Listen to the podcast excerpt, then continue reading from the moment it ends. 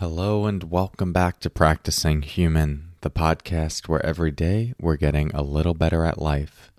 I'm your host, Cory Muscara, and in today's episode, we're going to explore a contemplation on what to do with your one wild and precious life.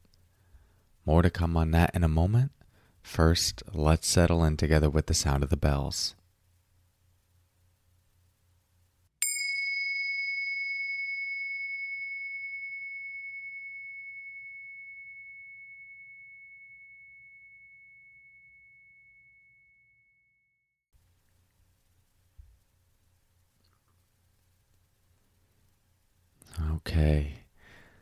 So, this will be a short episode where I share a Mary Oliver poem called The Summer Day.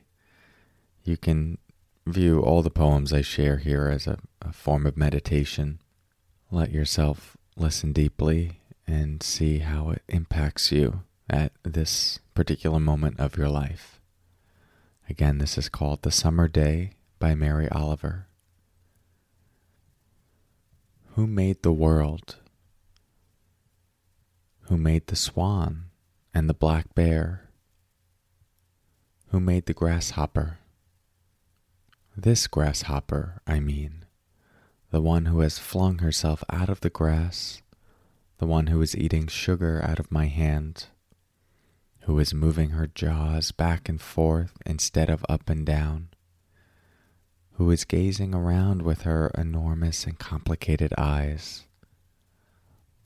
Now she lifts her pale forearms and thoroughly washes her face.